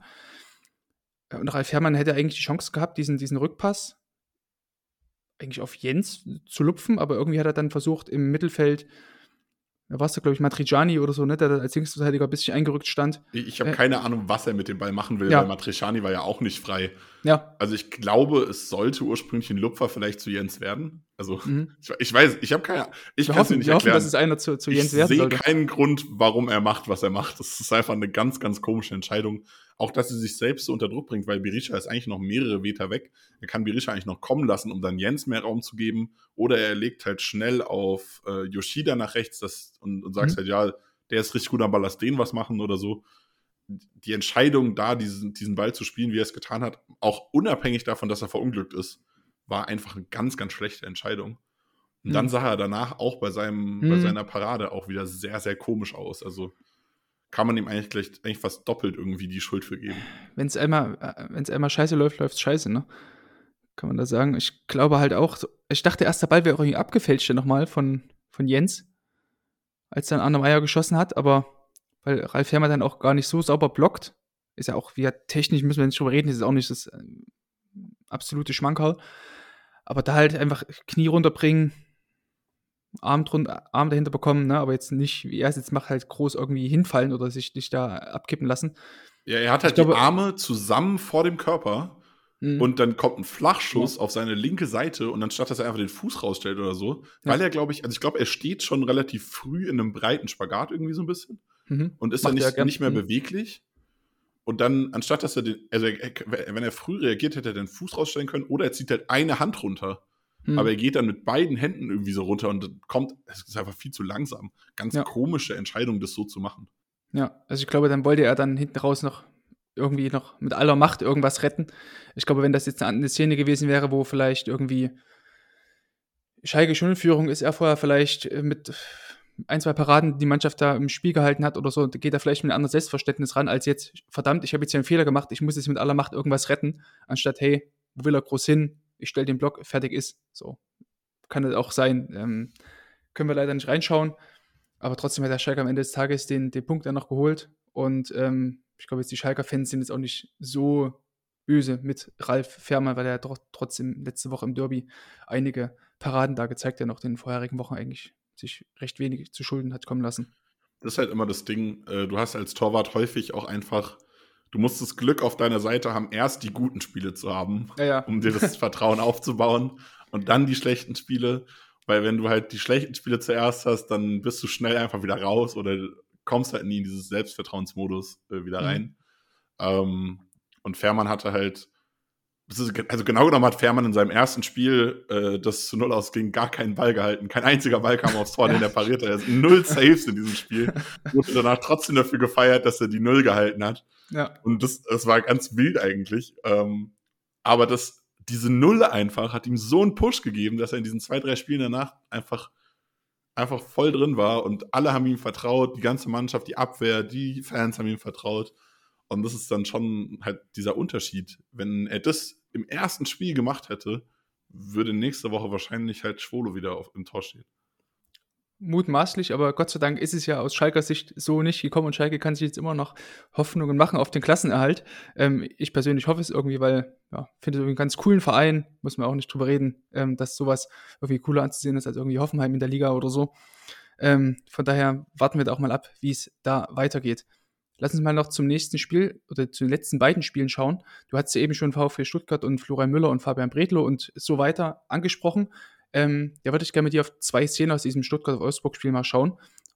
Einmal natürlich ähm, diese tolle Parade, wie ich finde, gegen Kaminski von Fabian Bredlow, wo er sich nach diesem langen Ball sehr, sehr früh dafür entscheidet, okay, ich setze mich da hinten ab, bleib mit meinem Fünfer, gib vielleicht meinen Teamkollegen, ich glaube, Borna Sosa kam dann noch von, von der Seite angerauscht, noch die Chance, da irgendwie einzugreifen. Ach nee, Ito war es, sehe ich gerade. Äh, Ito vielleicht Ja. noch die Chance geben, irgendwie einzugreifen, ne? War auch indirekt so. Ich würde jetzt schon mal sagen, dass Kaminski da im, im Augenwinkel da oder zumindest mal den Atem vielleicht von, von, von Anton da im Nacken gespürt hat und von, von der Seite da Ito hat anrauschen sehen, dass es was mit ihm gemacht hat, wie man so schön sagt. Ähm, und dann kann Bredlo, finde ich, am Ende diesen, diesen Block wunderbar stellen. Macht auch hier wieder das Schussbein zu, stellt das linke Bein raus auf den rechten Fuß von Kaminski und ja, macht eben, was du vielleicht vorhin noch ein bisschen angesprochen hattest, bei, bei oder bemängelt hast, sagen wir bei Frederik Grönow, dass er die, dass er die Arme so ein bisschen zu weit oben hat. Bredlo macht es ja genau andersrum, hat die Arme eher tief neben dem Körper, eher äh, Tick so diagonal seitlich abstehend ähm, und kriegt sie dann schnell nach, wieder nach oben. Ne? Ist ja auch ein bisschen einfacher auch von der, äh, von, von, vom Körper ab oder vom, vom Ablauf her, sage ich mal, nicht die Arme sozusagen von, von unten zu hoch schnellen zu lassen, als jetzt von, von oben nach unten wie so ein Hackebeil, dass du den Ball dann vielleicht im richtigen Zeitpunkt triffst, ähm, von, wenn du von oben nach unten gehst, anstatt ihn so von unten nach oben wegzuwischen. Das ist, glaube ich, so das, die einfachere äh, Art und Weise, so einen Block auszuführen macht er hier, finde ich, überragend. Ne? Gibt es eigentlich wenig zu meckern. Ja, ich würde da auch sagen, ich würde mir äh, erhoffen, dass Bretlo noch einen Schritt weiter rausmacht, weil Kaminski ah, war lange okay. verzögert, weil Kaminski Rechtsfuß ist. Ich weiß nicht, ob ich äh, war zuletzt Torwart vor, keine Ahnung, 20 Jahren gefühlt. Also keine Ahnung, ich war bis zur E- oder D-Jugend Torwart, glaube ich. Ähm, ähm, kannst du mir vielleicht besser helfen? Weiß man, ob Spieler, was der starke Fuß ist? Also Wahrscheinlich schon, oder? Ja, also wenn, wenn du es vorher nicht weißt in der, in, der, in der Vorbereitung, dann spätestens, wenn du 15 Minuten gespielt hast und gerade bei Offensivspielern ja. merkt man recht schnell, ne, wo jetzt der starke Fuß ist. Also von daher. Ja. Und Kaminski wartet halt auch sehr lange. Also Kaminski wählt einen Laufweg, bei dem er verzögert, um mit dem rechten Fuß schießen zu können. Genau. Mhm. Und als er ansetzt zu diesem Laufweg, hätte ich gesagt, okay, da hat Bretlo noch Zeit, ein oder zwei Schritte zu machen. Und dann habe ich mich gewundert, warum er stehen bleibt. Hat dann aber sehr gut den Block gestellt und wie du sagst, er nimmt, ich bin immer Fan davon, zwing den Gegner, zwing dem Gegner deinen Willen auf. Mhm. Bretlo hält die Arme tief, damit sagt er, schieß doch hoch, mach doch, trau dich doch. So. Mhm. Und zum einen ist der hohe Schuss sehr viel schwieriger, weil dir halt schnell der Ball verunglückt und übers Tor geht. Und zum anderen kann er dann wirklich, er weiß, ähm, Kaminski hat in dieser Situation nur den hohen Schuss. Natürlich kann Kaminski es flach versuchen und wenn du dann die Arme hochnimmst, bist du der Depp, aber normalerweise schießt der Stürmer dann auch hoch und dann kann er darauf reagieren und die Arme hochziehen. Also Bredlo geht in die Situation und zwingt dem Stürmer seinen Willen auf, macht das, was ich will. Darauf kann er reagieren und deshalb äh, pariert er diesen, diesen Ball und das fand ich überragend. Also wirklich eine richtig, richtig coole Szene von Bredlo. Ja, definitiv. Und, weil, weil du eben sagtest, Willen aufzwingen, ich glaube, er zwingt ihm auch den Willen auf, indem er eben tief bleibt. Weil wenn du noch eher weiter vorschiebst, das war auch, glaube ich, ein Grund, warum Bredlo noch lange gewartet hat, weil er eben nicht äh, in einer ähm, für ihn ungünstigen Situationen den Block stellen wollte, sondern er wollte halt frühzeitig stehen, dass er den Block auch wirklich sauber stellen kann. Wenn du das eben nicht machst, vielleicht noch im Schritt bist, machst du halt den Kevin Trapp und äh, machst irgendwas komisches so. Ne? Ja, das also halt ich, ich verstehe es voll und ganz. Also es ist mhm. auch an sich eine gute Entscheidung. Wie gesagt, ich glaube nur in dem Moment, in dem Kaminski diesen Bogen läuft, um mhm. in dem Moment wäre Zeit gewesen, um noch ein oder zwei Schritte mehr zu machen und genau. dann wieder in der Position zu stehen. Mhm. Ähm, in dem Fall würde ich aber halt sagen, er, er bleibt in seiner Position und will den Block stellen und schafft es und dann bin ich auch zufrieden damit, dass er es nicht macht. Wenn ich, wenn ich ihn hätte coachen müssen, hätte ich ihm aber gesagt, ich hätte eigentlich dich gerne in dieser Situation noch einen Meter weiter vorne gesehen. Okay, na gut. Deswegen im Tor Torwartspiel gibt es nie die eine Wahrheit. Und am Ende hat er es ja gut gehalten. Deswegen ist es ja auch bei uns beiden jetzt hier meckern auf ganz, ganz hohem Niveau. Und wer sind wir jetzt hier in einem Bundesliga-Tor da, da äh, mehr oder weniger Kompetenzen zuzuschreiben, als wir jetzt tatsächlich haben. Ne? Ähm, aber wo wir auf jeden Fall Kompetenzen haben, ist bei diesem Trikot. Die, äh, es ist eine, wir haben letzte Woche schon drüber gesprochen, es ist eine Katastrophe. Ich möchte, wenn es irgendeine Fanpetition gibt, VfB Stuttgart-Fans, unterschreibe ich gerne, mache ich gerne mit. Das ist eine Frechheit. Wir können, also ich habe noch gesehen, dass dieses Trikot ja noch eine Mischung aus Pink und Orange hat. Nur das Trikot und dann noch schwarze Hose. Das ist das Schlimmste, und Orange. Oh, Katastrophe, wirklich. Aber ein Bretlo, also es ist ja auch ein, ein attraktiver sagen, Mann. Bretlo ist, also gib Bretlo komplette schwarze Klamotte. Alles schwarz. Trikot, Hose, Stutzen. Ich sag dir. Ich, ich muss dazu sagen, Männer wie Frauen das, wollen ich da. Ich finde das Spielertrikot so schön, dass ich über das Torwarttrikot genau. hinwegsehen kann. Ich hoffe aber, dass Bretlo sagt, ich fand das Spielertrikot so schön, ich hätte das gerne nächste Woche als Torwarttrikot. Ja, das wäre ja. Das wäre cool. Es gibt ja so, es gibt ja so Torhüter. Ähm, Jan Sommer hat das mal gemacht. Ne? Genau, ne? Jan Sommer hat bei Gladbach, glaube ich, eine Zeit lang einfach immer die jeweils andere äh, Heim äh, Spielertrikotfarbe getragen. Das fände ich cool, wenn der sagt, ich hätte Bock einfach dieses Regenbogentrikot, allein schon auch wegen dem, wegen dem Symbolwert natürlich. Mhm. Ähm, Wäre sehr, sehr geil. Aber das Trikot ist schrecklich. Das hat Flo Müller auch schon getragen. Ja. Dem steht es deutlich besser als Bretlo, finde ich. ähm, aber das liegt auch daran, dass der, der ist blond und blauäugig, damit zieht sich das, die Farbkombi noch ein bisschen ja, ja. anders. Aber auch da war das Trikot schon sehr fragwürdig. Definitiv hier euer Mode-Podcast, der Keep-Analyse im Mode-Podcast, genau. Ähm, Nick, lass uns noch mal ganz kurz auf diesen, diesen Gegentreffer dann schauen. Ähm, Gab es auch von einigen Stuttgart-Fans nachhinein Rückfragen, ob das Ding nicht haltbar gewesen wäre. Also ich glaube, das Ding, dieser Schuss von Mamouche war ja auch wieder durch die Beine von, von Ito, was das meine ich ach, Ähm, auch von weiter Distanz, Bredlo kann dann auch den Ball oder den, den Schritt nicht aktiv in die Ecke setzen, kommt dann auch sehr, sehr langsam zum Boden, finde ich. Also da wäre es eher besser gewesen, er zieht irgendwie ein rot-weiß gestreiftes T-Shirt an, wahrscheinlich, um da die Bahnschranke äh, zu mimen. Ähm, wie schätzt du dieses Gegentor ein? Haltbar, unhaltbar? Teilschuld? Ich glaube tatsächlich, dass, also wenn ich es richtig gesehen habe, hat Ito den Ball noch ein bisschen abgefälscht. Und das verwirrt ähm, Bretlo, weil die, also die Flugbahn, wie dieser abgefälschte Ball von Ito dann annimmt, hätte ein, ein unabgefälschter Schuss von Mamouche niemals erreicht. Und deshalb, er, deshalb rechnet er einfach nicht mit dem Ball so weit nach außen. Hm. Wenn er das tut, kann er noch, also der Ball war auch durch das Abfälschen im Tempo nicht so extrem, dass er da nicht noch einen Schritt hätte machen können. Also verschätzt er sich einfach. Ähm, ja. Und liegt ja, dann ja also, auch, liegt dann ja auch sehr, also dann quasi sehen, wie er dann am Ende da liegt, auch mit dem Bauch auf dem Boden. Also dreht sich quasi so rum, was meistens ein Indikator dafür ist, dass du dich nicht mit dem Ball nahen Bein abdrückst, also in dem Fall jetzt mit dem rechten, sondern eher mit dem linken. Dann kommst du immer so eine leichte Rotation rein.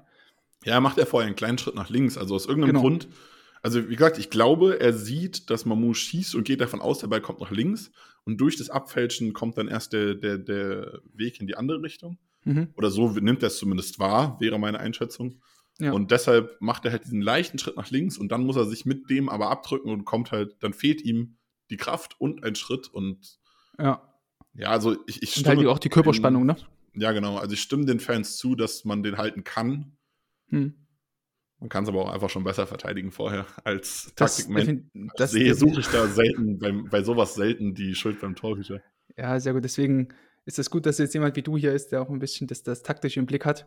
Ähm, und wir hier im Podcast immer versuchen, den Torhüter die Schuld in die Schuhe zu schieben oder die Schuld in die Handschuhe zu schieben, besser gesagt. Ähm, natürlich, die Verteidiger können es in jeder Szene immer irgendwie lösen, aber wir müssen ja trotzdem dann in der Endkonsequenz darüber sprechen, was dann auch der Hüter vielleicht hätte besser machen können oder ausbügeln können. Ne? Das stimmt schon. Ähm, wenn wir jetzt nächstes Mal zu Fabian Bretlo und auch sein Gegenüber Kuhn Castells haben, der ähm, auch wieder eine okaye Partie gemacht hat, jetzt glaube ich einen Schuss von, von äh, Gil Diaz dort in der ersten Halbzeit pariert hat, der aus kurzer Ecke, aber sonst war es ja für Kuhn Castells auch ein recht ereignisarmer Nachmittag würde ich sagen, gehen wir mal weiter zum letzten Spiel zwischen Bochum und äh, Leipzig, wo ja Manuel Riemann zum zweiten Mal eine Folge jetzt 0 halten konnte, nachdem es die letzten Wochen sehr unruhig um ihn herum war. Ähm, hat diesmal wirklich maßgeblich dazu beigetragen, dass ähm, sein Verein sowohl die Null gehalten hat, als auch dann die drei Punkte für sich beanspruchen konnte. Ähm, da würde ich gerne mit dir über diese eine Doppelparade sprechen. Wir haben erst eine Ecke von, von RB, die hier reingebracht wird, ich glaube von David Raum war es, auf Willi Orban, der da zentral zum Kopfball kommt. Und Riemann dort mit einer erstmal okay in Parade den Ball so seitlich abwehren lässt, abwehrt. Ich glaube, er kam gar nicht so klar an den Ball, wobei ich bei Riemann manchmal denke, vielleicht könntest du doch mal mit beiden Händen versuchen hinzugehen, weil viele seitliche Schüsse geht er doch pro forma einfach mit einer Hand hin, weil er weiß, ich komme dann noch irgendwie schnell wieder hoch oder im Zweifel kommt dann noch irgendein Verteidiger dazwischen ge, zwischen geraucht und klärt den Ball noch. Ähm, hier war es eben nicht so, der Ball geht dann direkt vor die Füße von Dani Olmo und dann finde ich es krass, dass Riemann, wie alt ist der, 34, 35 oder so, unfassbar schnell wieder oben ist, eigentlich direkt aus dieser, also er kommt ja gar nicht richtig zum Boden, dann ist er, war er eigentlich schon wieder oben und kann dann sofort diesen kleinen Block stellen, macht das, nimmt das Knie dann runter, ist, macht dann eigentlich unten wieder dicht. Also das war dann schon auch eine, eine tolle Szene, wie er es dann quasi aus dieser Aufstehbewegung heraus sofort in den Block reingeht. Also das war schon, schon sehr, sehr gut gemacht, wie ich finde. Und es war ja nicht die einzige Parade, die er da gezeigt hat in dem Spiel. Ich würde behaupten, die zweite Parade war sehr gut, wie du es beschrieben hast. Bei ja. der ersten, die hat mich sehr gestört. Also ja. Er versucht, den Ball irgendwie nach außen zu bringen, aber da ist halt wieder so, wenn du da jetzt die Bewegung von Omlin reinnehmen genau, würdest, genau. mhm. der hätte den Ball halt ums Tor gelenkt und der Ball wäre einfach weg gewesen. Und dann gibt es halt nochmal Ecke, aber äh, gerade mit dem Wissen, also Riemann muss ja wahrnehmen, dass da noch ein Spieler steht, so. Und würde ich auch behaupten, dass das tut, sonst würde er nicht so krass schnell wieder oben sein. Und er geht ja in den Block, also er, er versucht ja gar nicht auf den Ball zu stürmen oder so, sondern mhm. er geht ja wirklich sofort in die Parade, weil er weiß, es kommt ein Nachschuss. Gut, die Zeit ja, glaube ich, doch gar nicht da gewesen, ne? Da jetzt nochmal. Ja, ja, weil, weil Olmo halt da steht. Aber er weiß das. Also er weiß genau, da kommt jetzt der Ball sofort wieder und ich muss in den Block gehen. Hm. Das heißt, er weiß, dass da ein Gegenspieler ist und in dem Moment finde ich es unnötig oder würde ich behaupten, kann man es sehr viel besser den Ball zur Seite lenken, versuchen, ums Tor zu lenken. Mhm. Irgendwie den Ball aus dem Spiel nehmen, um ihn eben nicht diesem Spieler direkt vor die Füße zu legen das Handgelenk so ein bisschen besser abkippen lassen, ne, dass du den Ball genau, er, er greift, weicher, halt, er greift weicher halt so vom, von hinten an genau. den Ball mhm. Und dadurch schiebt er ihn relativ weit nach vorne raus, anstatt einfach die. Also vielleicht ist auch der Kopfball, das ist ein Aufsetzer, ist nicht kraftvoll genug, um ihn so richtig drum zu drehen. Mhm. Ist auch immer schwierig, je mehr Kraft Ach, ist. Aufsetzer, ey. Aufsetzer Katastrophe manchmal wirklich. Also ich finde, also, macht das je mehr, je mehr Kraft die haben, desto einfacher kannst du ihm ja auch eine gewisse Richtung dann mitgeben. Das ist ja auch genau. bei Kopfbällen generell, wenn, wenn eine scharfe Flanke fliegt, kannst du einfach den Kopf reinhalten, musst nicht mehr so viel äh, Power irgendwie noch mitkämpfen. Hm. Und er gibt zu viel Power und zu wenig Richtung und deshalb landet der Ball äh, halt wieder im Spiel. Also das kann er besser machen. Danach natürlich überragend, wie er aufsteht.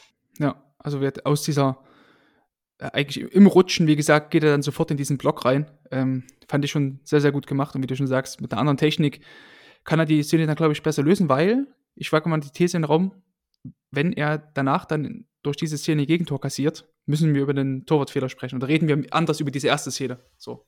Ja, ganz genau. Also wenn, wenn der Ball ins Tor geht, dann hätte ich ihm hätte ich auch klar gesagt, das ist ein Ding, das auf Riemann geht. Mhm. Weil das ist ein, ist ein Pflichtparade für mich, äh, diesen, diesen Kopfball mhm. zu halten. Und dann legt er den Ball vor. Jetzt hat er es pariert und dann hat er seinen Fehler quasi wieder gut gemacht. Ja. Bin ich fein mit. Genau, so ist es halt manchmal. Ähm, und wie gesagt, drei Punkte für Bochum, die sehr, sehr wichtig waren. Ich glaube, einer jetzt zusammen vielleicht mit Hoffenheim, einer der Gewinner dieses Spieltages. Ähm, von daher freut es mich sowohl für Riemann als auch dann für, für Bochum, dass man da die drei Punkte einstreichen konnte. Ähm, Nick, du hast es ja vorhin schon mal kurz angesprochen, Thema Nationalmannschaft. Jetzt kam ja am Freitag Nachmittag kam ja die die, wurde ja dieser Kater bekannt gegeben, aus Toyotas Sicht recht wenig Überraschungen. Also es wurden Marc-André Ter Stegen als klare Nummer 1 äh, nominiert, Kevin Trapp und Bernd Leno, wobei Bernd Leno eigentlich für viele überraschend war. Wobei, wenn man sich mit Leuten wie Uli Hebel ähm, austauscht, die die Premier League sehr, sehr intensiv verfolgen, eigentlich ist auch gar nicht so ein krasses Ding, dass Bernd Leno da nominiert wurde mit seinen 30 Jahren, weil er bei Fulham eine sehr, sehr gute Saison spielt. Maßgeblich daran beteiligt ist, dass der Verein um die internationalen Plätze da oben oder so ein bisschen mit rumschnuppert, um die oberen Plätze. Ähm, aber trotzdem habe ich das Gefühl, dass das, ja, dieses Torwart-Trio, was da nominiert wurde, im Vergleich zu den anderen Spielern, die ja teilweise in anderen Mannschaftsteilen nominiert wurden, also jetzt, ob das jetzt ein Wagnumann ist oder jetzt auch ein äh, Chia, der von, von Milan ähm, nominiert wurde, jetzt nachträglich noch, weil Bella Kotschap sich verletzt hat, war es, glaube ich, eine recht langweilige Nominierung. Ne? Auf der anderen Seite ähm, du hast auf Twitter, wir haben da kurz dazu geschrieben, hat Deutschland vielleicht jetzt nicht unbedingt das Vertrauensproblem, jungen Torhütern das Vertrauen zu geben, sondern vielleicht auch einfach ein Qualitätsproblem, oder? Also, wo liegt da jetzt genau die Wahrheit? Ich sehe es genau andersrum. Also mein, ah, mein Take war, dass er eben kein Qualitätsproblem Ach so, rum ist, okay, stimmt, genau, sorry, genau. Ähm, Dann ist das mein Take, so, aha. also das Ding ist, ich fand, äh, ich verfolge die Premier League nicht super intensiv, habe aber auch mitbekommen, dass Bernd Leno sehr, sehr, eine sehr, sehr gute Saison aktuell spielt für Fulham. Äh, von daher hat es mich null gewundert. Mhm. Ähm, es ist aber, es passt nicht zum Trend. Also du kannst nicht zum einen sagen, okay, wir wollen junge Spieler ausprobieren und denen den Weg in die Nationalmannschaft ebnen, wie man es mit, also sind wir ehrlich, Wagnermann hat mit spielerischen Leistungen, der ist nee. Ersatzspieler bei einem Abstiegskandidaten bei Stuttgart. Der Tom Anton ist nicht schlecht hey. verloren. Der, der, Anton ist kein, Anton ist gelernter Innenverteidiger und er macht das auch rechts echt nicht so gut. Und trotzdem sitzt Wagnermann dahinter auf der Bank. So, der hat nichts in dieser Mannschaft verloren, wenn es um reine Leistung geht. Und trotzdem ist er mitgekommen, weil man ausprobieren will, wenn man den, den Weg zeigen will in die Nationalmannschaft und die, die Möglichkeit geben will, sich zu zeigen. Und da frage ich mich dann halt wirklich, okay, muss ich jetzt, wenn mein erster Torwart sowieso verletzt ist, mhm. ne? also der kommt sowieso wieder. Das heißt, die Person, die ich nachnominiere, fällt sehr wahrscheinlich wieder raus. Könnte man jetzt noch diskutieren. Wir haben vorher über Trapp geredet, das wollte ich jetzt mhm. äh, mir aufbehalten ich würde aktuell sagen, wenn ich jetzt einen WM-Kader nominieren müsste, wäre Leno, also angenommen Neuer ist fit, wäre Trapp mhm. nicht dabei, aber Leno. Genau, ja. Ähm, Wo, wobei es gibt, ja, es, es, gibt ja immer so diese, diese Gerüchte, halten sich ja, dass, dass sich Leno und Ter Stegen nicht so ganz grün sind. Ähm, also ja, gut, ich, ich, ich, bin der Meinung, dritter, dritter Keeper muss halt ins Mannschaftsgefüge passen. So, ne?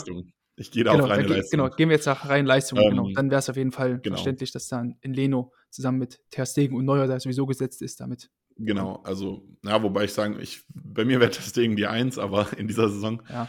Ähm, also für mich Ter Stegen unangefochten. Also der mhm. spielt, der hat letzte Saison witzigerweise entgegengesetzt zu Trapp, der hat letzte Saison eine richtige Scheißsaison gehabt. Ja. Ähm, stimmt, aber ja. diese Hinrunde war so stark von ihm und auch jetzt die Rückrunde bisher, also Ter Stegen aktuell, keine Ahnung, ich würde fast behaupten, in der Form, wie er momentan spielt, einen der besten Torhüter der Welt. Gibt wenige ähm, Keeper, die da an ihm vorbeikommen derzeit. Ja, also, also das ist Da, da Renault vielleicht noch, aber. also da gibt es für mich keine Diskussion. Ähm, der wäre für mich sogar die Eins vor Neuer aktuell und dann ist halt offen. Aber wenn ich halt jetzt hingehe und sage, mein Neuer fällt aus, Testegen ist die Eins, der ist gesetzt, warum nehme ich nicht mal jemand Jungen mit? Also ich kann einem Nübel mal die Chance geben, der, eine, mhm. der jetzt zuletzt wieder ein paar schwäche Spiele hat, aber eine sehr gute Hinrunde gespielt hat in Monaco. Ich kann ähm, Marvin Schwebe. Marvin Schwebe, wobei der jetzt gestern nicht unbedingt Werbung für sich gemacht hat. Vor, vorgestern, vorgestern, vorgestern nicht unbedingt Werbung für sich gemacht hat.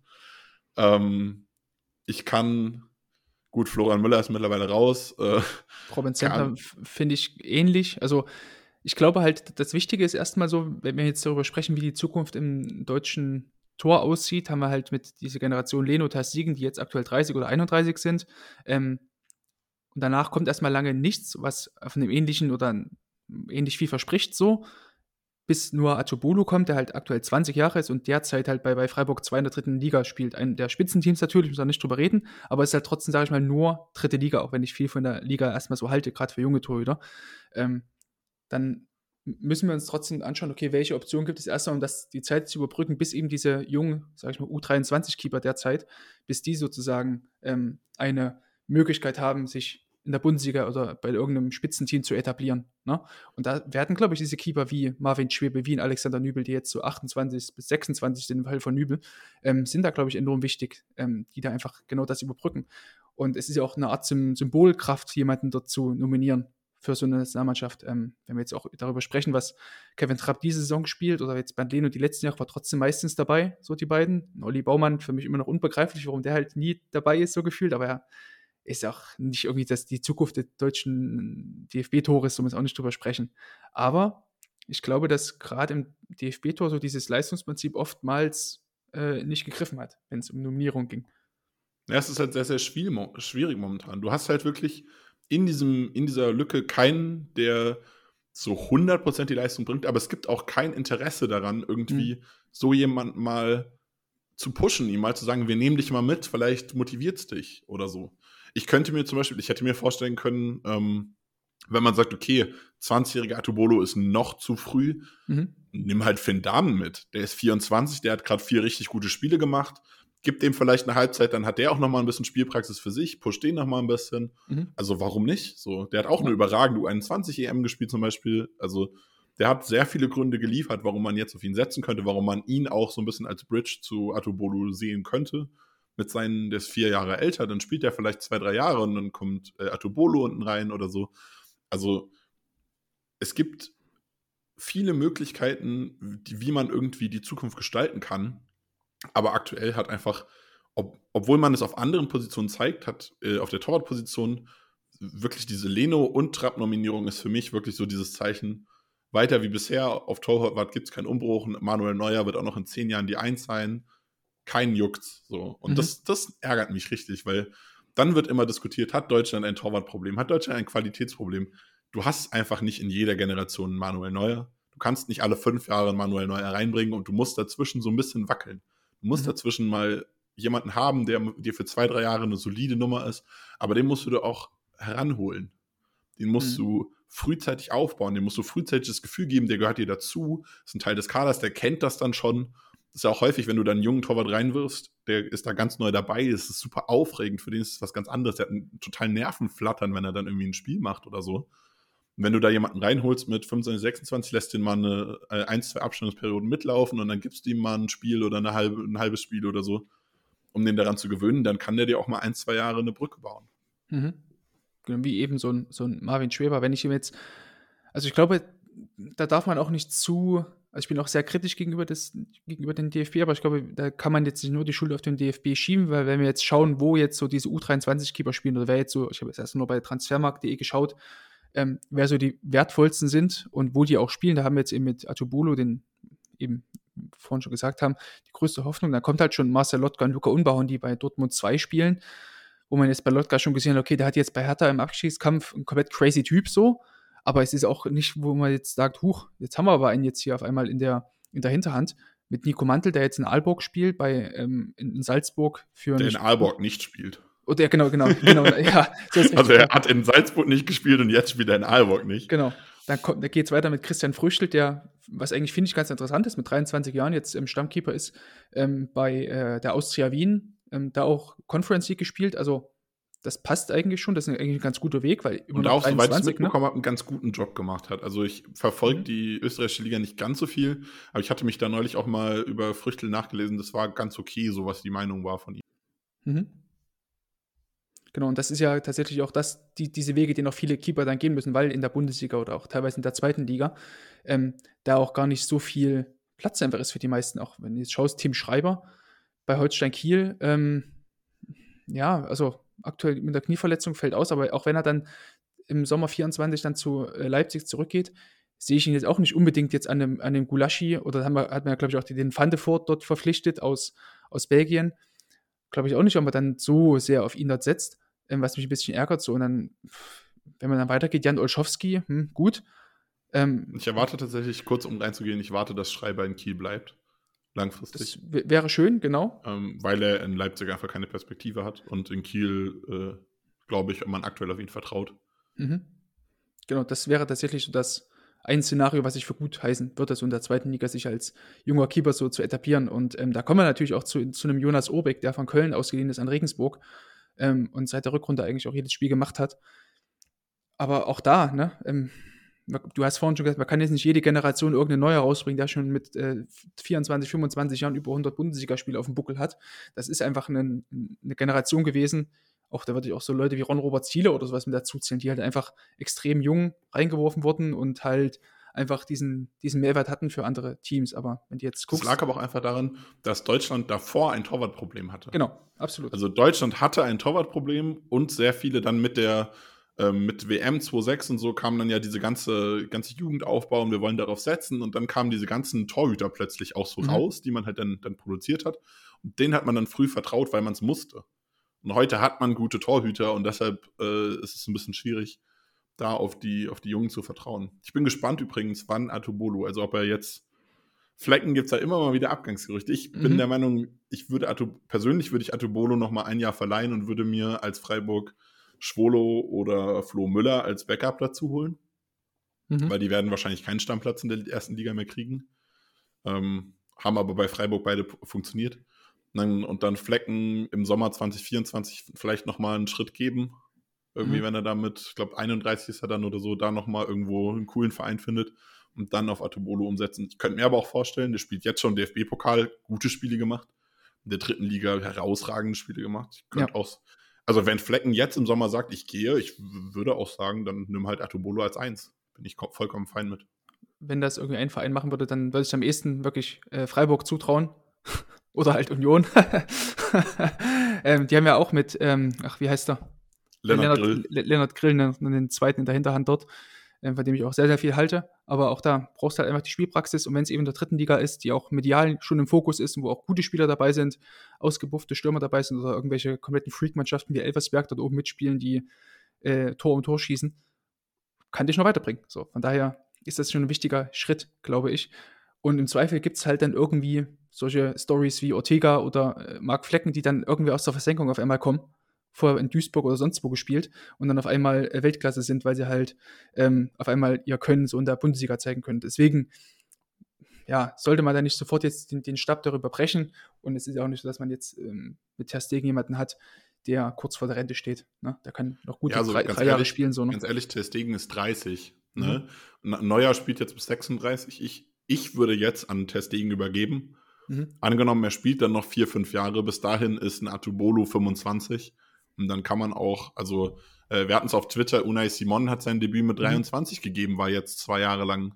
Also ich weiß gar nicht, ob er seinen Platz jetzt verloren hat. Er war jetzt drei, zwei Jahre lang Stammkeeper und ist jetzt diesmal nicht nominiert worden. Mhm. Das habe ich tatsächlich gar nicht im Blick gehabt, ob der das, ob der den Platz verloren hat oder ob der verletzt ist oder warum er jetzt nicht im Kader steht. Ähm, aber der, mal Alex Troika und Nils Kern fragen vom Tiki Podcast, die werden das wahrscheinlich wissen.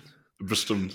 Aber also der war jetzt zwei Jahre Stammkeeper und es hat mhm er hatte seine Macken, klar, ist junger Keeper, aber er hat einen durchweg soliden Job gemacht eigentlich. Und sowas könnte ich mir halt auch vorstellen. Lass jetzt Testegen drei, vier Jahre spielen und übergib halt. Also dann braucht man nicht mal einen Bridge Quarterback, äh, einen Bridge, Bridge Quarterback, äh, einen Bridge Torwart. Sehr gut. Stimmt, das wäre auch ein Szenario, aber es wird auf jeden Fall spannend zu sehen sein, wie es dann auch über die EM 2024 dann darüber hinausgeht. Wahrscheinlich mit Neuer am Tor oder eben mit Herr Stegen. Mal sehen, wenn wir alles genau hier auch unter die Lupe nehmen. Nick, ich danke dir vielmals, dass du hier gewesen bist. Hat mir sehr, sehr großen Spaß gemacht, dass es ja, mit jemand drüber sprechen konnte. Jemand, der, wie ich jetzt mitbekommen habe, auch mal Torhüter war tatsächlich. Äh, das wusste ich so noch gar nicht. Aber, aber, sehr früh in der Jugend. Ja, aber trotzdem, wenn du das Mindset einmal drin hast, das ist schon sehr, sehr viel wert. ich, ich, warte, ich war tatsächlich fünf Jahre Handballtorwart in meiner Jugend dann, also 14 bis 18, 15, Ei, 13 bis 18, so die Ecke war ich Handballtorwart. Das sagst du jetzt. Wir hätten so viele Möglichkeiten gehabt hier. Ah, gut. Dann müssen nächstes wir dich wahrscheinlich, genau, Mal. ich wollte gerade, dann müssen wir dich wahrscheinlich das nächste Mal hier dazu befragen, wie deine Karriere als Handballtor oder so war und welche Techniken du dir da ähm, ange, antrainiert hast, die du vielleicht den jungen Keepern im Fußballtor mit auf den Weg geben könntest. Wert, Nick. Vielen Dank, dass du hier dabei gewesen bist, dass du die Zeit genommen hast und Wert, hoffentlich bis zum nächsten Mal. Ja, sehr gerne. Es hat mir sehr viel Spaß gemacht. Ich komme gerne wieder. Sehr schön. dann, liebe Hörerinnen und Hörer, hören wir uns in der nächsten Woche wieder. Da ist Adam wieder hier mit, mein Gast, hoffentlich. Und dann werden wir wieder über den 26. Spieltag hier sprechen. Das ist dann aber allerdings erst nach der Länderspielpause. Also, bis dahin. Ciao. Oh, Casillas performs a second miracle save. Manuel Neuer had to win that race. Allison is up from the back, and it comes. Allison! Oh, would you believe it? Still going, Salah. Courtois again. What a save! Fantastic save.